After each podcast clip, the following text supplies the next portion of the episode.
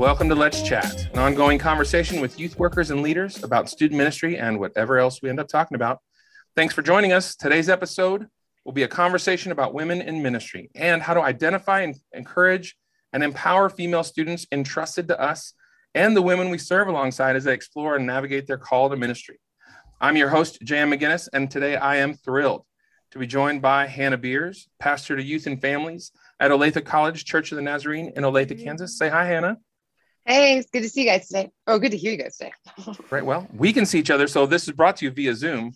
So uh, we can see each other. But for those of you who, who can't see us, I also would love to welcome Miss Jen Willard, friend of the show, uh, pastor to students at Crossroads Church of the Nazarene in Ellicott City, Maryland, editor of the N Y I U S A Canada blog, coach for Fuller Institute. Say hi, Jen. Hello. Speaking of Fuller, we have and are honored to present with to you and for you Doctor Kara Powell, Executive Director, Fuller Youth Institute at Fuller Theological Seminary and Chief of Leadership Formation at Fuller Seminary, author or co-author of dozens of books, including Three Big Questions That Change Every Teenager, just came out. Am I not, am I right? That's right, in August. Three Big Questions That Shape Your Future, a sixty-day exploration of who you were made to be, faith in an anxious world, growing with, growing young, essential leadership, training on-ramps for the youth ministry team, deep ministry in a shallow world, help, I'm a woman in ministry. Doctor Powell is also a regular speaker. And that's just like ten of the five hundred fifty books that Kara has contributed to the youth ministry zeitgeist. So thank you so much, Kara. She speaks at the National Youth Workers Convention, Orange Conference, Simply Youth Ministry Conference, as well as retreats and conferences around the country. Doctor Kara Powell, thanks so much for joining us. Oh, it's my pleasure and honor. And nice use of the word zeitgeist there, J M. You mm-hmm. are setting the bar high for us here to have a really mm-hmm. good conversation. I'm dropping the twenty-five cent words right off Woo! the top. S A T words, to be mm-hmm. sure. Well, don't expect any more of those, but we've got them. We got that one in, in the bag. But today I'm really excited because on, on this episode, we're really going to be asking, and just so that you who out there who are listening, you understand where we're headed. How can youth workers advocate for and empower young men, women and adult women, even as they pursue their call in ministry? What does it look like to make room at the table or even stand up and change tables in an effort to send a clear and unequivocal message of welcome and partnership in ministry? Because this is a conversation that is not just coming, it is like in full bloom. It's really cool that, that at our last leadership conference uh, in our particular denomination, looking around the room, it was a fifty-fifty split. It was, and that wasn't that way five, even four years ago. Um, so I'm excited to, to hear from you guys and hear your experience. Can we start there? Uh, just to, I'd love to hear more about your experiences as women in ministry. Kara, what would you be willing to start that? Sure. I'm, I'm definitely the oldest person on this conversation. So I've got more experience from which to draw. So I'm happy to go first. Veteran. That's what we like to call it. Uh, oh, thank you. That's a good way of saying it. Thanks, mm-hmm. J M. Um, you know, honestly, I, I have had very positive experiences as a woman in youth mm-hmm. ministry. I'm also part of a denomination, the Assemblies of God, that is very pro-women, very egalitarian. Um, I think living in Southern California and, and California, mm-hmm. so much of my ministry life, there's also a real openness to women in leadership there. And yet, and yet, even, even with all of those blessings, uh, advantages, et cetera, I've never had a woman boss. All mm. of my supervisors have mm. been men. They've all been very encouraging of me and actually made sacrifices for me. Mm. Mm. They have said, why don't you have Kara speak at this instead of me? So so I've had men who've been amazing supervisors and they've they've been all men. Um, and I think probably what's been toughest for me, especially in my twenties and thirties, was just feeling different as a woman mm. in leadership. Um, you know, being the only woman in a room of men. Um, yeah. That's probably been the biggest challenge for me. I remember in my twenties, I hosted, I was the host at our church of a, a networking lunch for youth leaders. And there were ten, fifteen youth leaders in the room. I was the mm-hmm. only woman. And I felt so uncomfortable, like I went into our church kitchen and hung out and talked to one of our maintenance men uh, for a large chunk of the lunch. And here I was the one hosting it, but I, I, I felt different and that made me feel insecure. I remember also in my twenties and thirties when I was on pastoral team at a church with about eight, ten pastors, I was the only woman. And on uh, Mondays when we would have pastoral staff meetings, we'd go out to lunch also. And I remember I wouldn't wear a skirt on those days mm. because like as we got into cars and et cetera, I, I, I wanted to be as much like everybody else as possible. Mm. So I think even in the midst of a really nurturing environment or nurturing environments I've been in my home ministry career, it, it's been the feeling of being different. That's probably mm. been my biggest struggle to work through. Interesting. What about the, what about you, Jen? What, talk to us about your experience. I would say overall, it's been a really positive experience being a woman in ministry. Um, I say overall, because I have had some frustrating experiences. I think we can probably all come to the table and say that those have maybe happened to us at one point or another, but I would probably agree with Kara in saying that um, even though overall it's been positive, I've never had any female supervisors. And I was thinking about that as you were just saying that and thinking, wow, like that would be so different in my world mm-hmm. if that had happened to me. Um, but realistically, I do think that it's different being a woman in ministry. There are different expectations and different understandings about what our roles look like, um, maybe different than our male counterparts. Mm. Mm. Yeah, Hannah, what, yeah. what about you? Um, I've had like a fifty fifty. It depends on where I've been serving. Um, it actually, to start out with, was not good for me when I first stepped into youth ministry. Um, I was serving alongside a staff who I was more of the token female that they said they had to have on staff to say, hey, we're supportive of women in ministry. Um, but the actual like welcoming of the table or integration of that looked entirely different. Um, I wasn't invited to certain meetings. I was left out of like key conversations, um, but yet I was expected to like show up to everything and still participate in the exact same way with limited information at that. Mm. Um, but at the same time, there were people who partnered with me um, that continued to speak uh, words of affirmation of just even seeing my call and just being that support. They weren't my direct supervisors, but there are people outside of the church that continue to say, no, we see God's call on your life and we see the ways in which you're serving.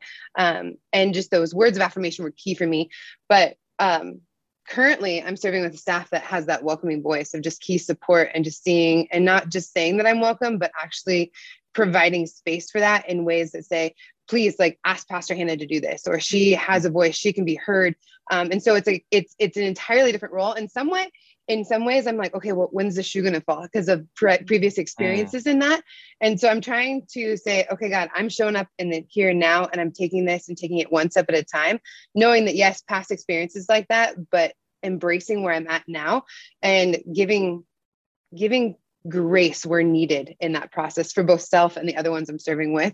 Um, so I've had a mixed experience, but at the same time, it's also given me a sensitivity for those who are coming up behind me and the ways in mm-hmm. which I need to provide space for them as a fellow female in ministry yeah. um, and ways that I can help um, maybe just even that camaraderie or shared experience is important mm-hmm. too. So it's a mixed bag for me, but currently I can definitely see a difference right now.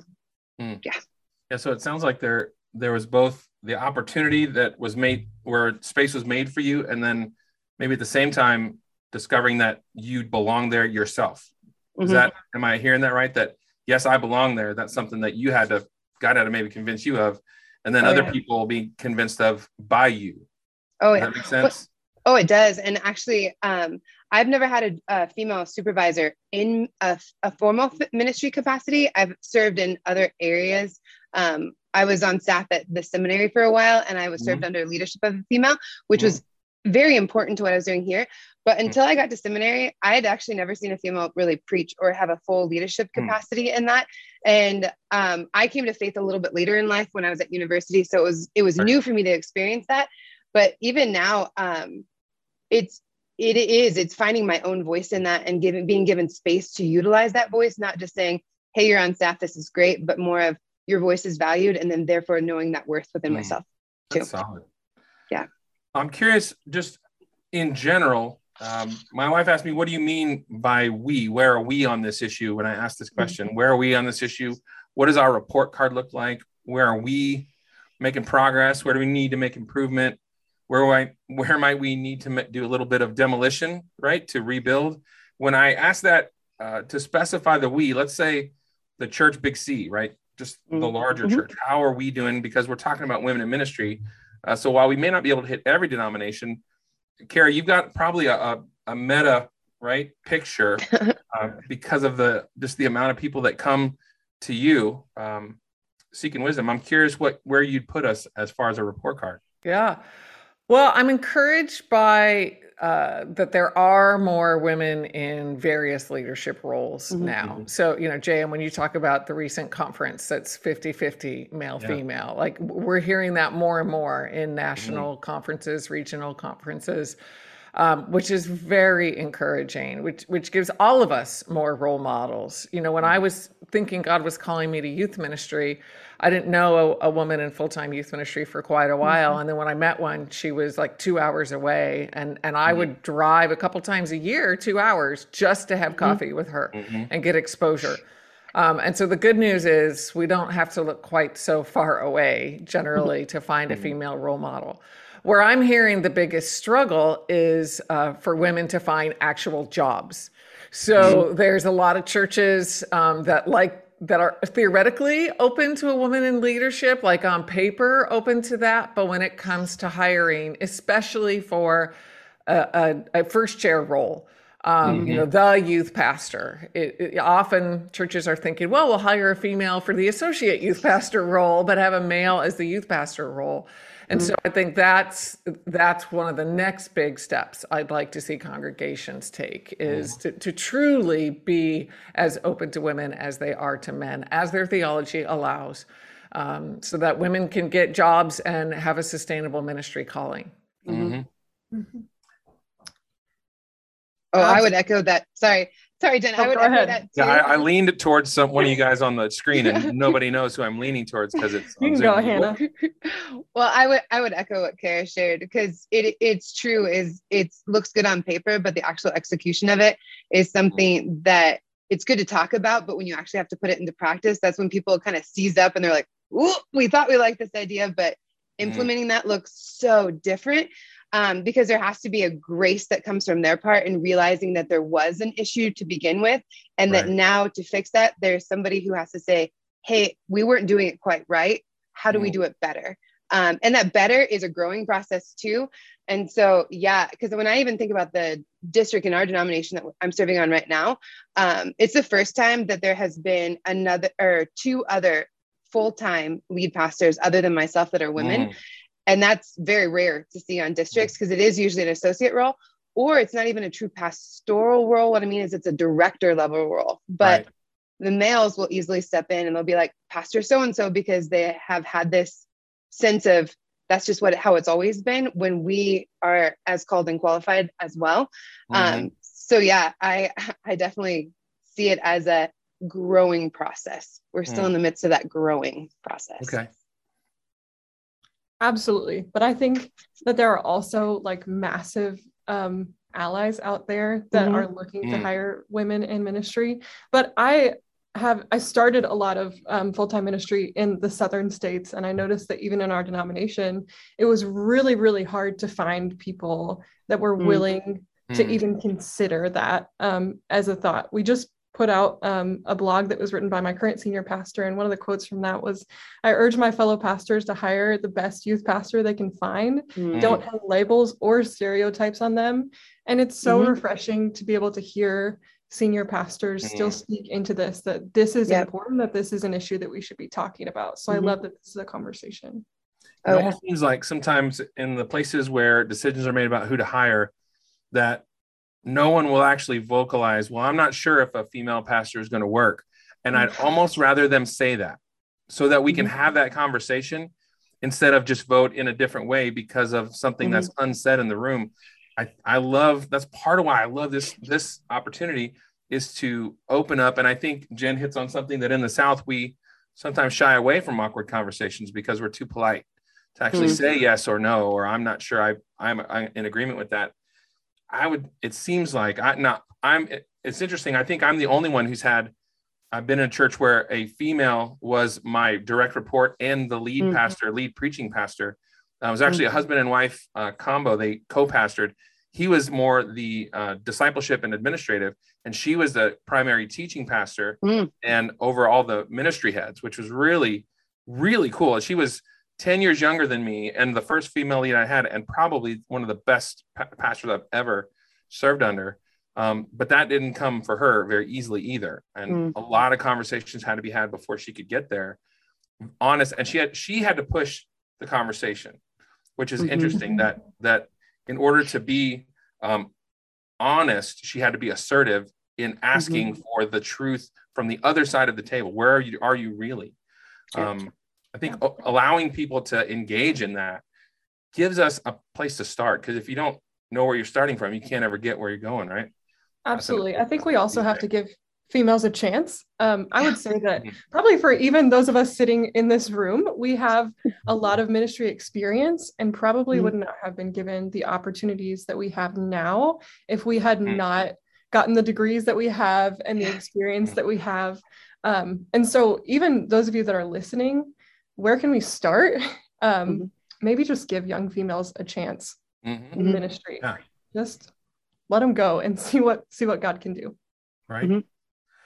So this is a this is an interesting question. I ran this this next one by a, a mentor of mine. She was uh, the first female youth pastor I'd ever heard of. Um, she came in my senior year, and I didn't like her at first because my longtime senior pastor or youth pastor had left, and so I was like, "You're going to bring in a new person, and it's a woman. I can't. What is?" And I was one ready to burn the place down. But she has turned into one of my longtime mentors. She's one of the first people I call, and I said, "You know, I, I want to ask you guys, how does being a pastor influence how you are as a wife or a mom? Uh, do you find that people perceive being a wife and a mom as a liability?" And I was like, you know, I would never ask a man that that question. I would never ask that. How, how does being a pastor influence you as a dad or as a as a, a husband? Uh, let me just Actually, one other we thing. Get into that. How does tell me how you feel about that question? Is that fair? It's one fair. Good thing that I would add to it, though, too, is I don't actually fall in either of those categories because I'm not a mom or a wife. Mm-hmm. I'm single as a female youth pastor, which mm-hmm. provides a different level of what questions people ask me. Like even in the hiring ah. process here, um, the youth group I currently have the opportunity to lead is actually really heavily weighted towards more male students. It's almost mm-hmm. like a sixty forty split ish for us, which is just different. Um, but one of the board members here actually asked me, they're like, "You're a woman. How could you ever pastor the boys? Because we have so many in the youth group." Like this was in my board interview here, which luckily enough, like the lead pastor spoke up and was like, "You would never, never. ask a man you that if it was weighted the guy, other way. Are you going to be able to pastor the women in our ministry?" Never. Yeah. So honestly, I have gotten that, but I've gotten it. So just to speak in, because that wasn't even part of that question of the single nature of yeah. being a female youth pastor in that. Um, and what I said is I said, I would shepherd them the same way I would um, the women, like the girls that are in the youth group too. And so it, it is funny how people have freedom to ask women, uh, interesting questions mm-hmm. that they would never ask men, single or married. I want, I want to qualify that before I just put it out there as though it were a benign question. Cause there's, mm-hmm. it is loaded. I, and I want to, mm-hmm. I want to maybe unload it a little bit mm-hmm. and ask you guys first, is that a fair question? Um, not just for me to ask, but for anyone to ask. I, I have two thoughts. Number one, I think where it most bothers me um, when questions like that are raised is in job interviews, when we mm-hmm. ask questions of women that honestly, we probably can't even legally be asking, mm-hmm. right? Um, mm-hmm. Like, you know, somewhat happened to you, Hannah, as you were talking about your situation. So I would mm-hmm. say that's where it, it, I find it most egregious. In a context like this, J M, I really appreciate how you mm-hmm. handled it because, because I think there is a reality that most women have different household roles when they're married and parenting than mm-hmm. most men. And so that's a reality I want us to talk about. But then I appreciate that you asked the question and said, I'll acknowledge I wouldn't ever ask that mm-hmm. of a man. So mm-hmm. so I, mm-hmm. I think you handled that really, really well in this kind of a context where we're processing, trying to learn from each other, et cetera.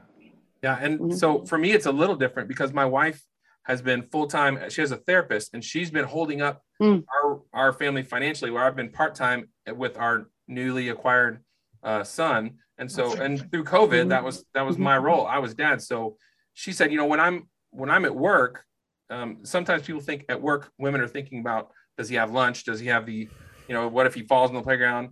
And, and, and I think about those things now. Like I, I'm the lunch maker. I'm the guy who gets him ready. And I'm the one who meets him at the bus. And so I have, I, I feel like maybe a different perspective than, than mm-hmm. most guys my age, but I think the more men that that spend time doing that, they they get that, that it's not, you can't compartmentalize that easily. And if you do, you're you're missing out on some things, and you're kind of abandoning the person that that's sharing the load with you, whether that's, you know, uh, friendships are the same way, or mm. families are the same way. So, yeah. Uh, Jen, uh, this one was really kind of geared towards you. You were supposed to get the first bite, but we've kind of all jumped on it. What, what do you think? Hey, that's okay. You asked how this question made us feel initially. And this question just really like gives me some anxiety to answer. I think we talked about that ahead of time. Um, my husband actually just walked by as we were chatting because he's taking care of our daughter today. And mm. so we share that load, first of all, like if I could mm-hmm. say that, um, just talking about traditional gender roles in the church and everything, we share yeah. that. And that's made some churches that I've worked at uncomfortable. Um, mm-hmm. But realistically, that's that's how it looks for a yeah. lot of women in ministry, is to share that load. So setting boundaries became way more important to me mm-hmm. when I became a parent. Um, when it was just my husband and I on Friday night, if I went to a basketball game and I was gone for six hours because I went start to finish and then took a teen out for ice cream and did the whole thing, um, it didn't matter as much, you know, because yeah. Saturday we had all day to ourselves. But now at this point as a parent, it it just looks mm. different. Like I set yeah. different boundaries.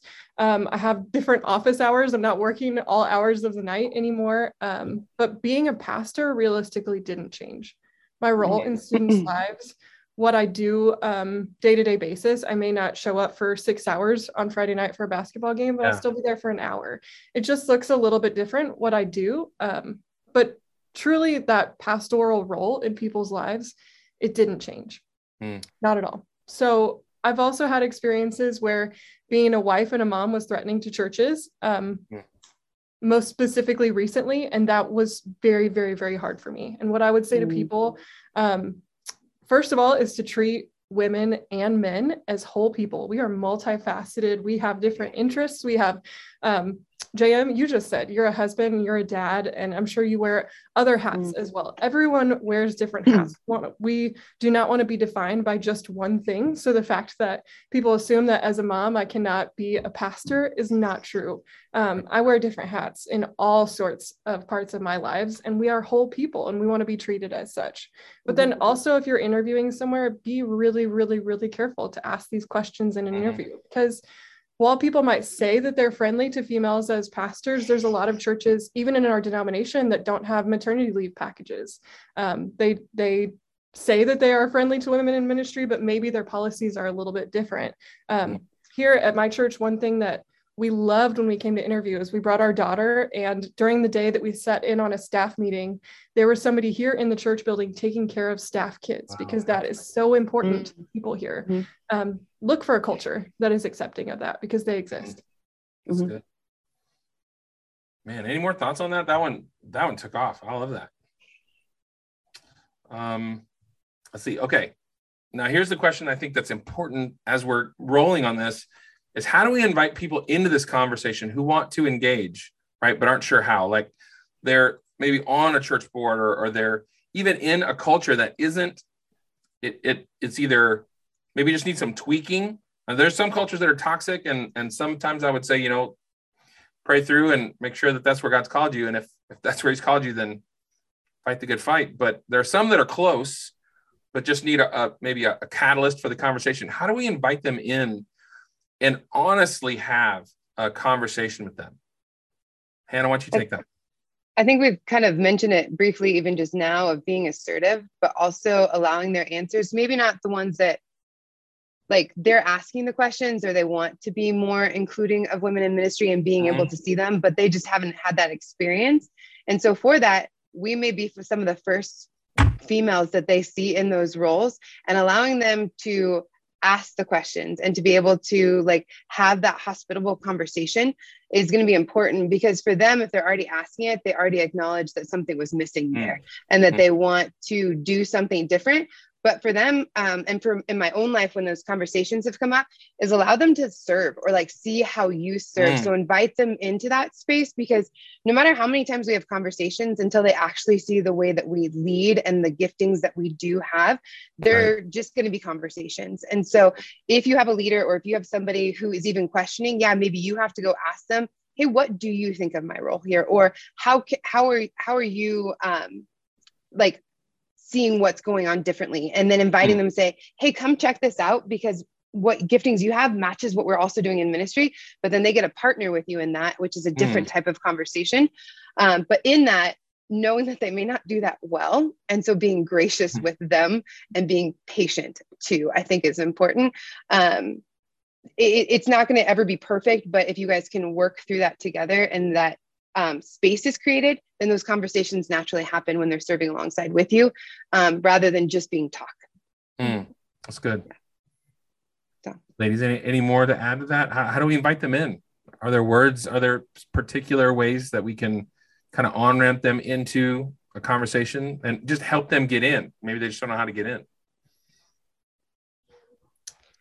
I love that you just said be a, a role model. Um, that's super hard to do, especially if you feel like you've been burned in a ministry role or two. It can be really hard to be the person um, who is gracious. And I love that you said that, because it's still a role um, that I think that we have as women to be gracious to mm-hmm. one another, mm-hmm. um, not only just as women, but as Christ followers, right? Like this is exactly yeah. what God says for us to do to one another, like to be able to have tough conversations and be able to lead um, our peers well. And so mm-hmm. just being gracious, I think, is huge. Thank you for saying that. Mm-hmm. I think maybe too, like uh, uh, being on this side of the conversation, uh, being one who has been educated um, mm-hmm. and, and, And sometimes the hard way, and sometimes the result of want to. Sometimes you don't. They don't have the language. Uh, my three, my mm-hmm. four-year-old sometimes asks me questions, and he's trying to tell me, he's asking me, but he doesn't know the words to describe the question that he has. So maybe providing for them the language, even as they're asking, say, you know, Art, what was done for me was, are you asking me this because it sounds that way? But maybe mm-hmm. the way you're asking it, I don't know if you're. I can't really tell. Is this what you're asking me? And they would lay out the, the language for me. And, I, and it was relieving in that we now had, we were partners in trying to communicate instead of me just feeling like I'm, I want to help and I want to understand, yeah. but I don't know how to ask the question without being offensive because I'm either new at this or ignorant or simply not in touch. Um, mm-hmm. So I love the, the idea you guys have talked about that, that al- allowing to be gracious and helping them um, in that way. Providing the language, I think, for them sometimes, mm-hmm. those who want to engage but aren't sure how. Yeah. Mm-hmm.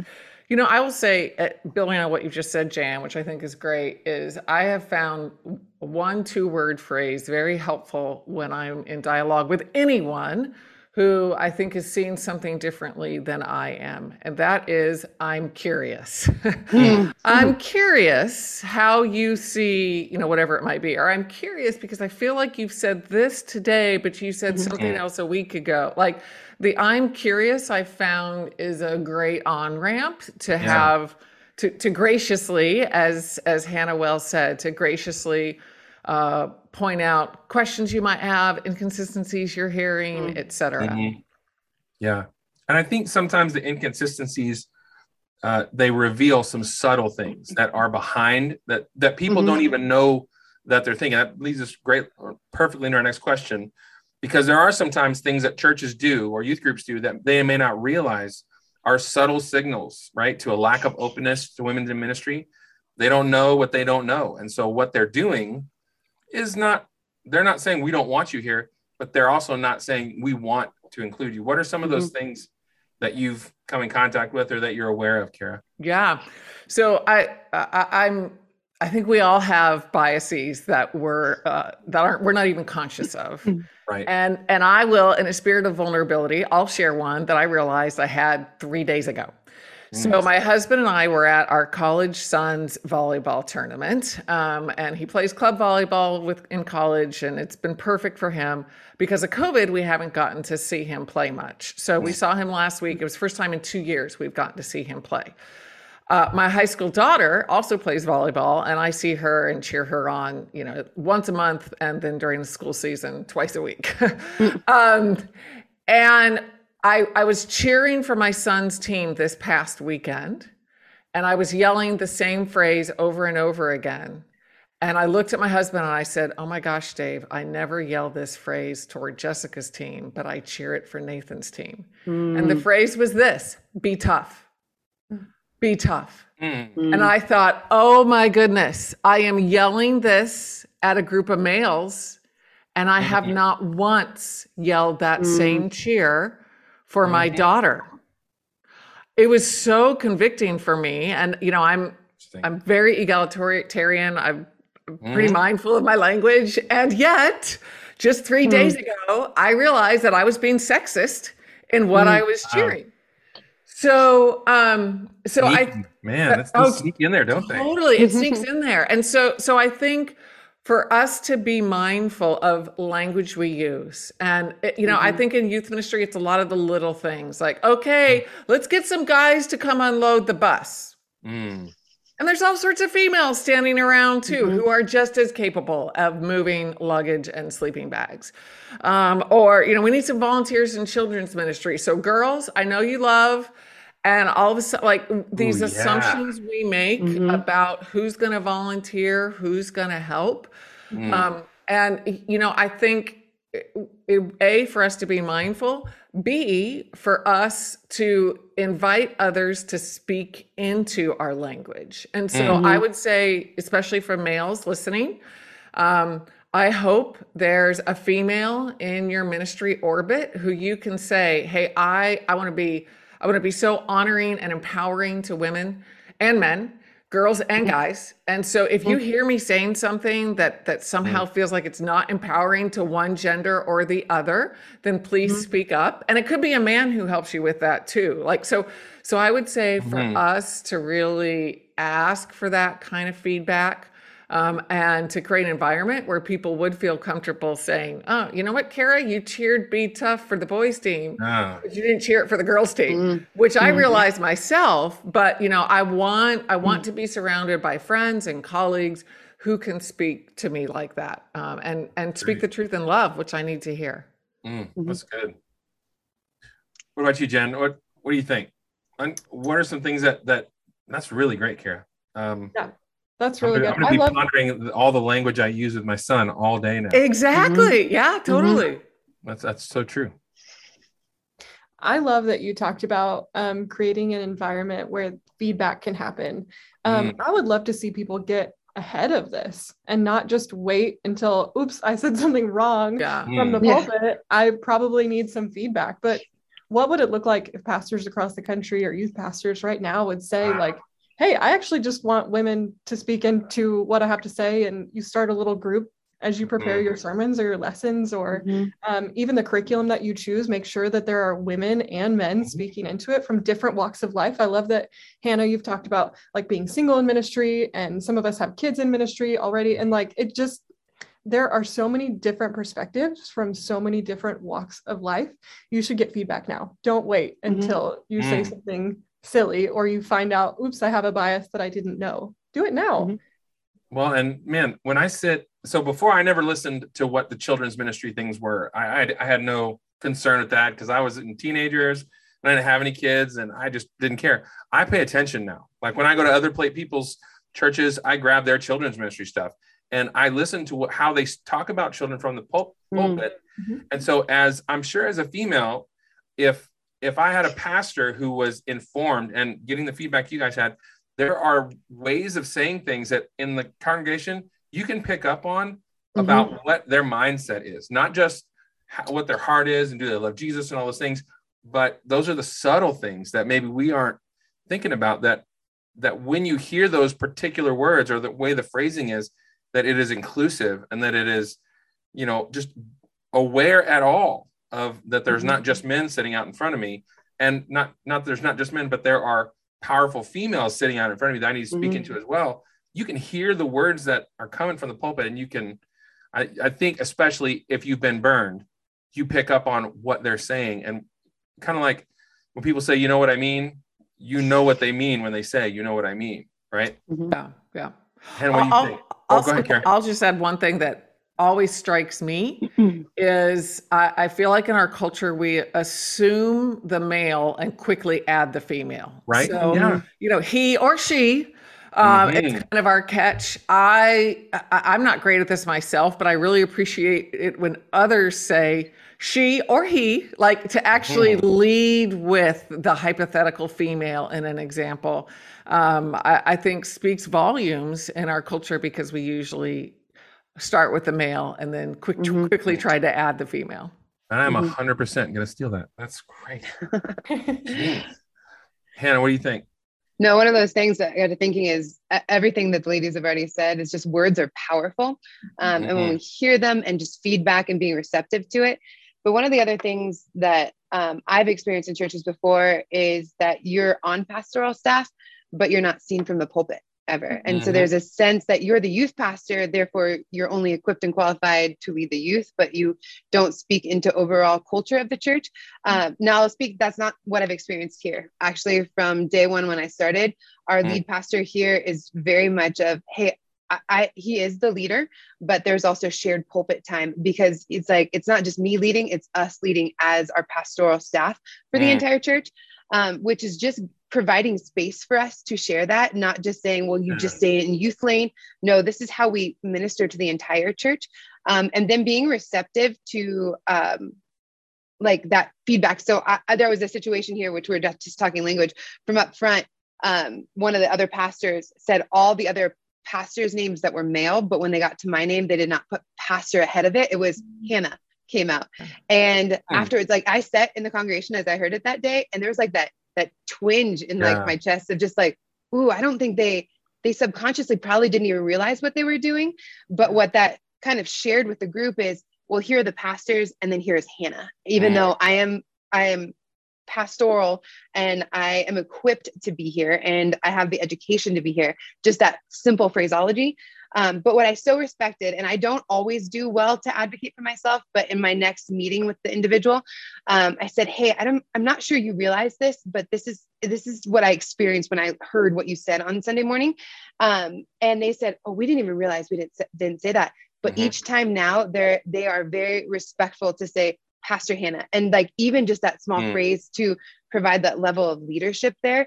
Um, so it's not feedback we are just receiving, but it's also helping be that assertive. Once again, yeah. we've used that word um, to share when we see it and don't just like brush it under the rug, because then nothing will change in that manner either. Um, and it's not perfect. And they have come back uh, and apologized, because they, they never wanted me to feel that way, because they're right. like, we see and we validate your place in ministry and we want your voice here. Um, mm. And so it's, it's, that's been an interesting one, because we're quick to say pastor and usually a male's right, name, right. but very often we don't usually use pastor and a female's name. So yeah, and that's, um, that really is a good, one of those subtle cues that mm-hmm. people in the congregation, they pick up on. And girls mm-hmm. who are called to youth ministry or pastoral ministry, whatever ministry in your mm-hmm. ministry, hear that. They yeah. hear that mm-hmm. there's another level right yeah. below. Um, mm-hmm. You can't see with my hands. I'm doing kind of the top and then below, but mm-hmm. none of you can see that because Um, on Zoom, um, but that there's a secondary tier of females who are in ministry as far as their leadership um, chops, like whether or not mm-hmm. they've earned a right to be mm-hmm. spoken, their word, their name even spoken in that top level. Mm-hmm. Uh, but man, when they are, that says something, right? That and yeah. that they're even alongside the other. That hey, we mm-hmm. we see them as equal partners in ministry, mm-hmm. um, and which gets us into the next question: what are some ways that churches can say, hey, we believe in you to women in ministry. We we want to not just include you, but we want to, I guess, maybe just set the bar as one across the, the, the line, that there's there's one level of leadership. Uh, it's not female or male. How do we say that? First of all, you can hire them and pay them on the same pay scale that you would pay a man, mm. any man. Amen. Um, mm. I also thought of something as we were wrapping up that last conversation um, that also leans into this. Um, but if your females in your church are only leading in women's ministry, yeah. and that's the only place that they ever get to lead, then there is a culture issue.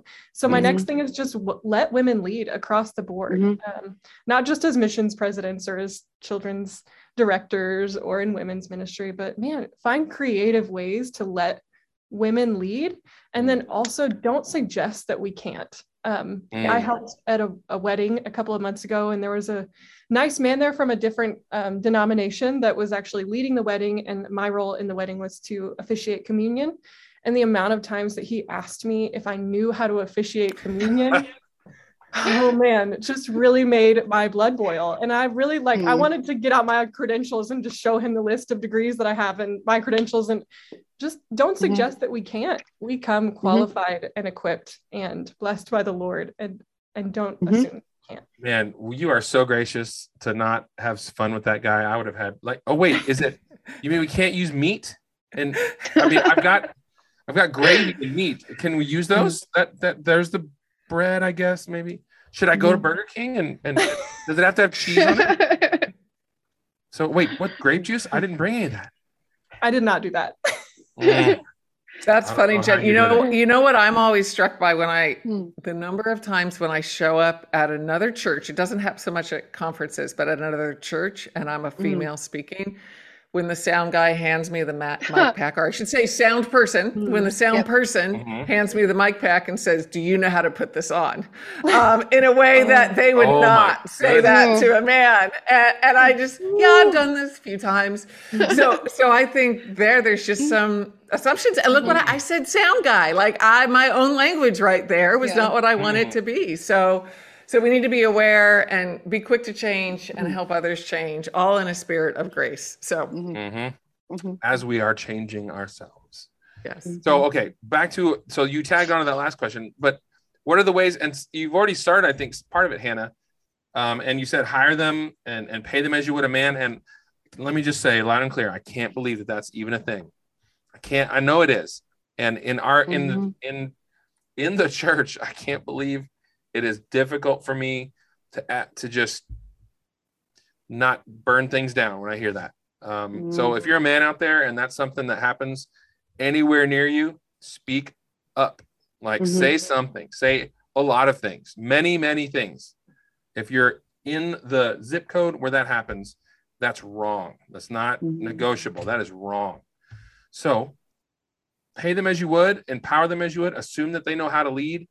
What else? What else can we do that to tell them, hey, we believe in you? Well, if I could speak to youth leaders and mm-hmm. uh, younger women in their, say, teens mm-hmm. or, or twenties, um, my own story is I ran for student body president of my high school in eleventh grade and lost. And at that mm-hmm. point, my youth pastor said, hey, I think God's maybe calling you to youth ministry. Uh, he saw, he and his wife saw leadership potential in me. Uh, I was on my way to go be an attorney. Both my parents are attorneys, but yeah. I started volunteering in the church as a twelfth grader. And the first thing I did was I cleaned the youth kitchen. Mm-hmm. And and then I I did our weekly bulletin with clip art books. If y'all remember clip art books.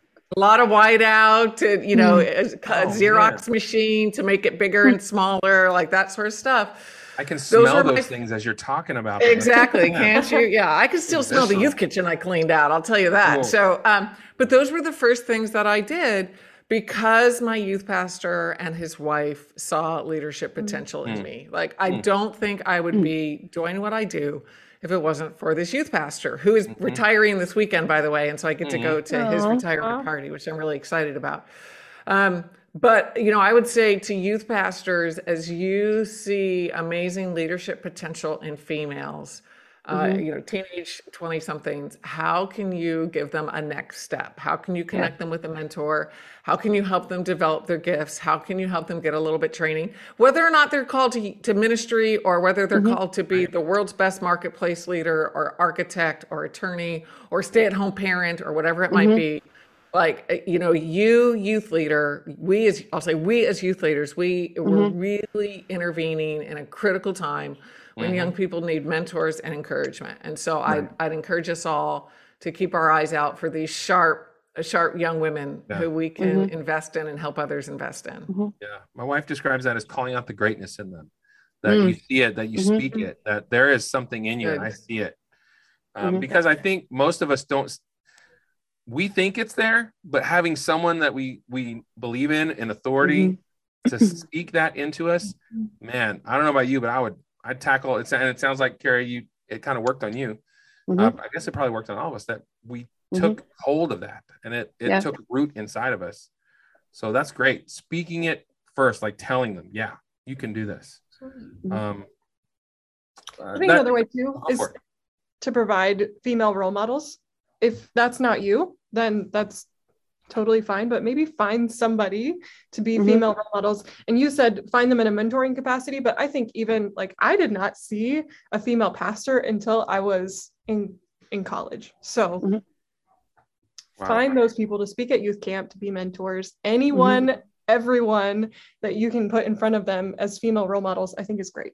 Yeah, yeah. Grab coffee together, just yeah. have a thirty minute conversation. That's so meaningful for a fifteen year old to get time with a sharp woman woman in leadership. Yeah. So, uh, so we've covered them. What would you tell a youth pastor who wants to help female students? Uh, we said, call out the greatness, um, find ways for them to serve, develop their skills, uh, get in touch with a mentor, um, not just right full-time ministry, but gifted leaders mm-hmm. who are around mm-hmm. them in other fields.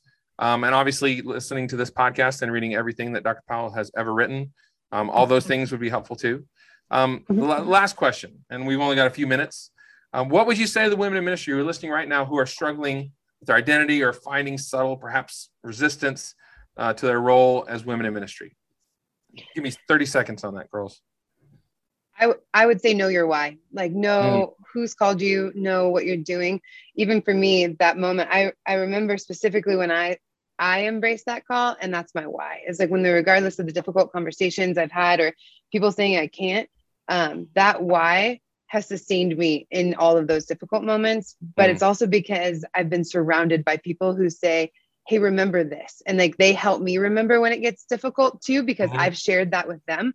Um, but holding on to that why, and then surrounding yourself with people um, that can continue to affirm your identity as a pastor and your calling mm. as a pastor Solid. in that too. Solid. Absolutely. I love that. I love um, surrounding yourself with people. There are people that believe in you. There are people that mm-hmm. are praying for you. Lean into them. There's always going to be negative voices. And man, mm-hmm. I've had some tough spots in ministry. So if that's where you're sitting, I totally get it. And I'm mm-hmm. praying for you. Um, mm-hmm. But there are people out there that care for you and that believe in your call and that believe that you have the gifts and graces to lead. Lean into them. Um, listen to their voices and not the voices that are frustrating mm-hmm. or negative to you. Um, mm-hmm. We believe in you. All right, Karen, last word. What would you say to so, him? So I pray ten prayers for myself every day. Um, mm. And one of those prayers is what comes to mind is I want myself, I, I need to know that Jesus makes me enough. Mm-hmm. That in a world where I can feel insecure and inadequate, Jesus makes me enough. And mm-hmm. that's what I want every follower of Jesus to know. And every leader mm-hmm. and every woman in leadership, uh, Jesus makes you enough. In fact, Jesus makes us more than enough. Mm-hmm. Well, ladies, I'm so grateful for this conversation. And uh, I just want to thank you, Doctor Powell, Kara, um, uh, Hannah, and Jen. Thank you so much for being part of this. Um, this is a conversation that's ongoing. We'll continue. If you want to hear more uh, or read more, uh, you can go to N Y I connect dot com for all the different blogs and things that are on it. Uh, you can catch uh, the article written by Jen's pastor on how to hire women and why to hire women. Uh, mm-hmm. For more Uh, about this episode and more about that, again, go to N Y I connect dot com. Uh, again, thanks to our guests. Comment on this. If you are out there listening, we'd love to know that you're there and let us know what else you'd love to hear from us. Uh, until next time, we believe in you. Thanks for listening. Say bye, guys. Bye. Bye. Bye.